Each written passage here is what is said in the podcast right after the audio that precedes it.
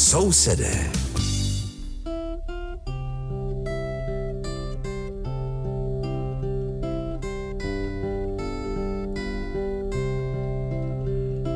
Liebe Hörerinnen und Hörer, Sie hören die Sendung Nachbarn, die den Deutschen in Tschechien gewidmet ist.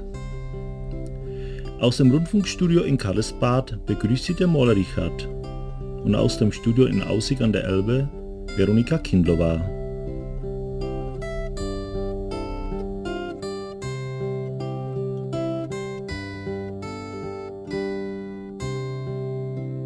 Jsme připomínali v říjnu, letos uplynulo 100 let od narození spisovatele Otfrieda Preusslera, rodáka z Liberce, autora knížek jako Malá čarodejnice, Čarodějův učeň, Anděl v kulichu a dalších. V Nové liberecké galerii Johan v paláci Líbik je až do konce listopadu k vidění výstava s názvem Sem tak trochu kouzelník, pohádkové světy od Frida Preusslera, která je tvorbě tohoto spisovatele věnovaná. Na její přípravě se podílel také Dům česko-německého porozumění v Rýnovicích. S jeho vedoucí Petrou Laurin si nejen o výstavě povídal kolega Richard Čulko.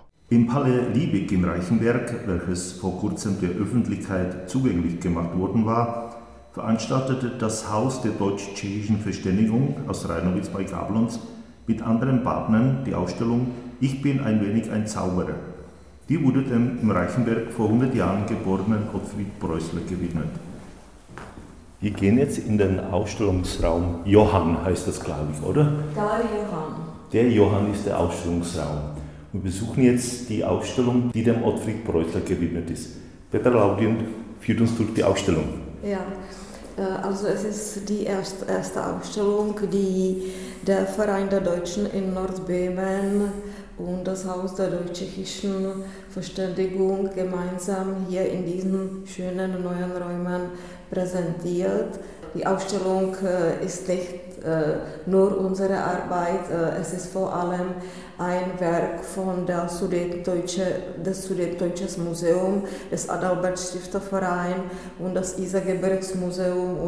Das alles sind unsere ständigen Partner und äh, eigentlich die gleiche Ausstellung läuft zu dieser Zeit in München und aus München kommen sie nach Neugablons und für unser Verein war wieder sehr wichtig, dass äh, die Ausstellung in der gleichen Zeit, äh, also zu dem 100. Jubiläum von Ottfried Preußler, auch in seiner Geburtsstadt vorgestellt wird. Uns war das deswegen wichtig, weil äh, Ottfried Preußler ist eigentlich ein sehr wichtiger und bekannter, weltbekannter Schriftsteller. Aber obwohl jedes weiß, dass oder kennt die kleine Hexe, äh, niemand weiß, dass sie von Ottfried Preußler ist und dass das vor allem, dass das ein Reichenberger war.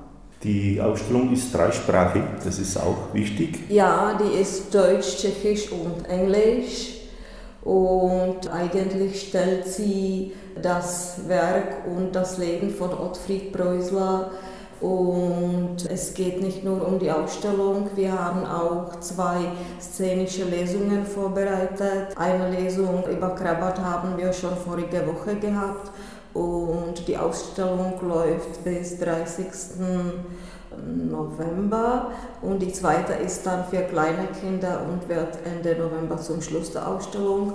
Und außerdem machen wir gemeinsam mit dem Liebig Palais bzw. mit dem Zentrum Kontakt, die die Aktivitäten hier koordiniert, gemeinsam einmal in der Woche, also über die ganze Ausstellung Workshop für Kindergarten und die Kinder basteln auch. Petra Laurin, die Leiterin des Hauses in Rheinowitz, lud Richard Schulko nach Reichenberg ein, um über die Neuigkeiten in der dortigen deutschen Minderheit zu sprechen. Petra, was gibt es Neues in Reichenberg und Rheinowitz? Also die beiden Vereine, das ist vielleicht das Wichtigste, das haben wir jetzt auch oder hat jetzt auch die Jahresversammlung äh, bestätigt. Die wollen in der Zukunft mehr und enger zusammenarbeiten. Wir sitzen in einem schönen neuen Büro im Liebig-Palais. Was ist da geschehen? Also hier in Liebig-Palais, das ist ein Objekt, der wurde jetzt vor kurzem äh, renoviert mit europäischen Mitteln natürlich. Und die Stadt äh, Reichenberg hat das gemacht mit der Absicht, dass dieser Objekt, wo früher die Gebietsgalerie war, für Vereine und für das gesellschaftliche Leben in der Stadt ausgenutzt wird. Dann wünschen wir viel Erfolg. Ja, danke. Es ist wunderschön hier. Äh, viel Spaß bei der Arbeit und freue mich auch auf die weitere Zusammenarbeit. Mhm. Dankeschön für das Gespräch. Jak nám řekla Petra Laurin, výstava o Otfriedu Preuslerovi je první výstavou, kterou Rýnovický dům porozumění pořádá v galerii Johan. Kromě Rýnovických se na výstavě podílel také spolek Adalberta Štiftra, Německé muzeum v Mnichově a další. Je připomenutím autora, který je v Německu velmi známý. U nás dobře známe jeho pohádky, ale o něm samotném nebo o tom, že se narodil v Liberci, se ví mnohem méně. Na výstavě se návštěvníci dovědí nejen o spisovatelově životě, ale jsou připravena i čtení z jeho děl a dílna pro děti. Výstava se koná v nově opraveném Líbigově paláci neboli komunitním centru Kontakt, vysvětlila dál Petra Laurin. Kontakt je nezisková organizace, která zde poskytuje zázemí klubům, združením, spolkům, občanským iniciativám i jednotlivcům pro různá setkání a akce a také výstavy. Menšinám, seniorům nebo dětem nabízí dům také vzdělávací či sportovní programy. I Liberecké združení německé menšiny zde našlo novou kancelář. Sousedé. In Neudorf im Erzgebirge, nicht weit weg vom Bärenstein entfernt, wurde ein Submuseum eröffnet.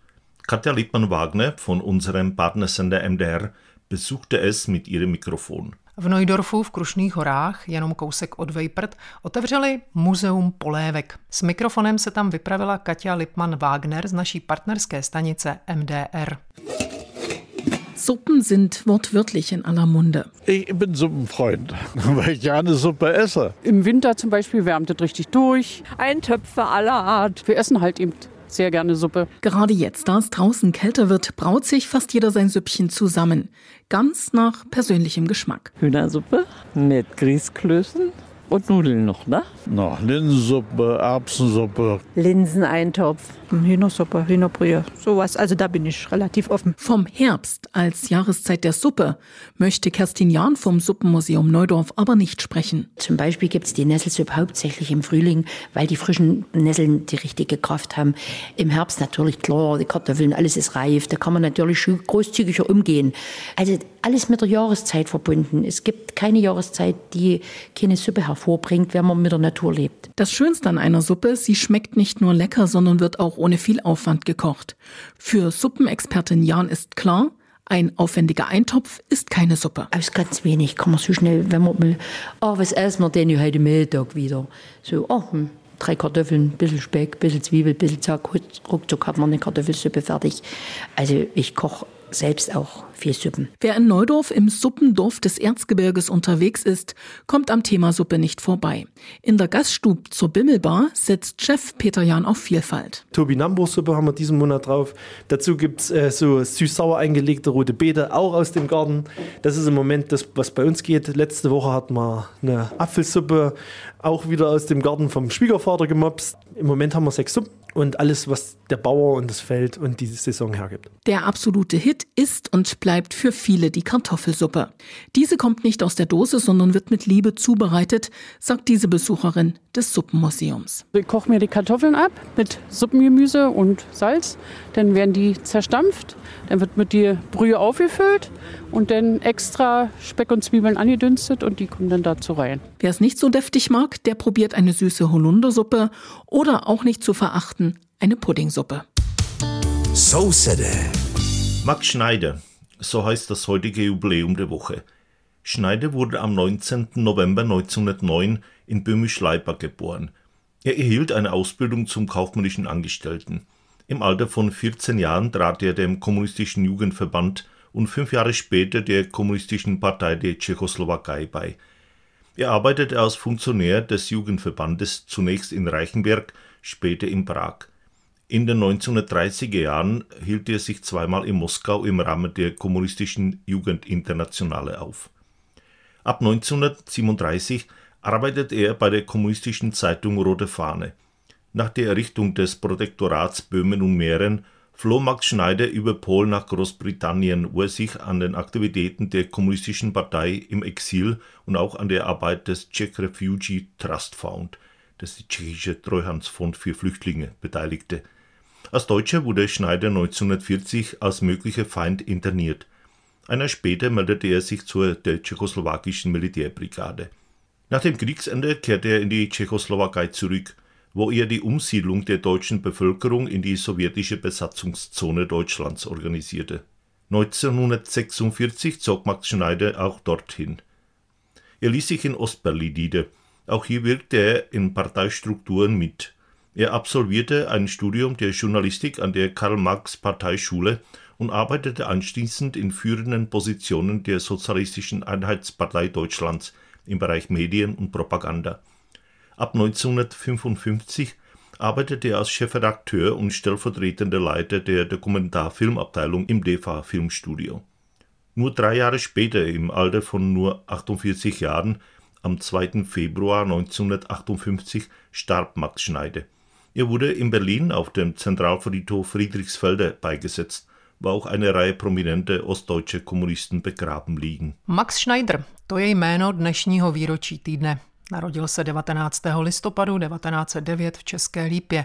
Vyučil se obchodním příručím a ve 14 letech vstoupil do Komunistického svazu mládeže, o pět let později do Komunistické strany Československa. Působil jako funkcionář Svazu mládeže nejprve v Liberci a později v Praze. Ve 30. letech dvakrát pobýval v Moskvě v komunistické internacionále mládeže. Od roku 1937 pracoval v komunistických novinách Rote Fáne. Po vzniku protektorátu Čechy a Morava Max Schneider přes Polsko uprchnul do Velké Británie, kde se zapojil do činnosti exilové komunistické strany a také do práce Českého svěřeneckého fondu pro uprchlíky. V roce 1940 byl Schneider jako Němec internován jako možný nepřítel. O rok později se přihlásil do Československé vojenské brigády ve Velké Británii. Po skončení války se vrátil do Československa, kde organizoval přesídlování německého obyvatelstva do sovětské okupační zóny Německa. V roce 1946 Max Schneider do východního Německa odešel také. Usadil se ve východním Berlíně. I zde pracoval ve stranických strukturách.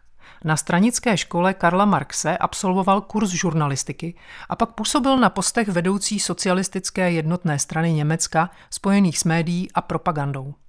Od roku 1955 pracoval jako šéf-redaktor a zástupce ředitele oddělení dokumentárních filmů ve filmových studiích DEFA. Už o tři roky později, v pouhých 48 letech, Max Schneider zemřel. Byl pohřben v Berlíně, na hřbitově, kde je pochována řada významných východoněmeckých komunistů. Das war aus unserer Sendung alles. Texte der Rubrik Jubiläum der Woche und Archiv der Sendung finden Sie auf folgende Webseite www.roslas.cz-sever-sousede. Einen schönen Freitagabend und nächste Woche. Und auf Wiederhören freuen sich Richard Schulko und Veronika Kindlova. A to bylo z dnešního vydání Sousedů všechno. Text rubriky Výročí týdne, stejně jako archiv pořadu, najdete na webových stránkách www.rozhlas.cz lomeno sever lomeno sousedé. Pěkný páteční večer přeje a příští týden naslyšenou se těší Richard Šulko a Veronika Kindlová.